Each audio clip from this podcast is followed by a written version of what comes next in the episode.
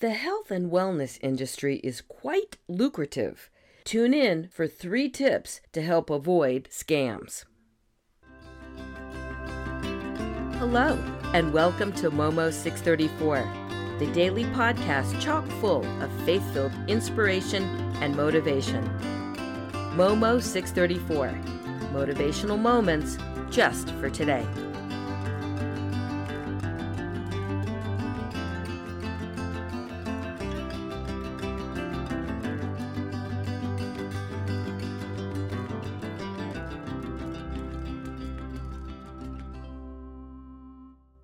A 2022 article from the Global Wellness Institute assesses the value of the health and wellness industry at $5.6 trillion.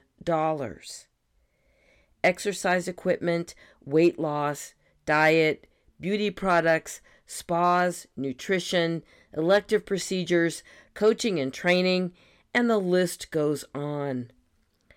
That includes fads, meds, treatments, etc. With so much out there, how do you know what's legitimate and what's not?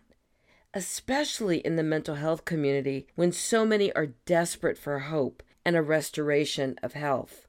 But with all the advances in new therapies and medical treatments come the scammers and snake oil salesmen.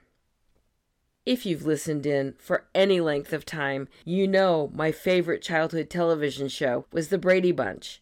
One iconic episode had Greg trying to pawn off an automotive lemon he was duped into buying onto a friend.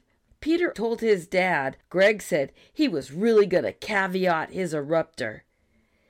Mike recognized the malapropism and said, I think he meant caveat his emptor. In other words, caveat emptor, let the buyer beware.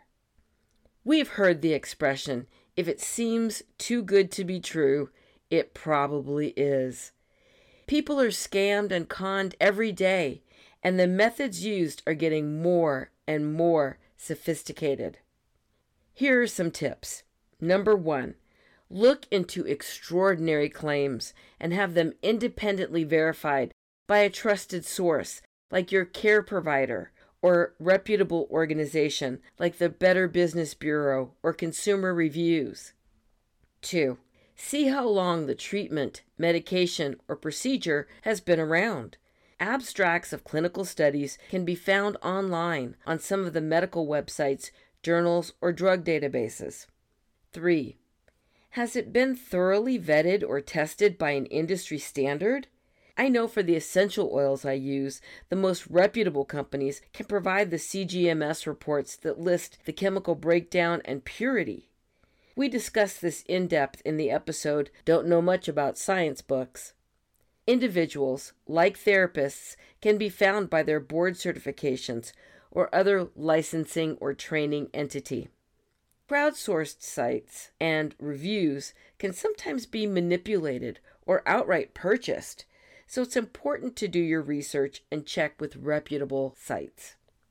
Proverbs 11:1 says, "Dishonest scales are an abomination to the Lord, but an accurate weight is his delight."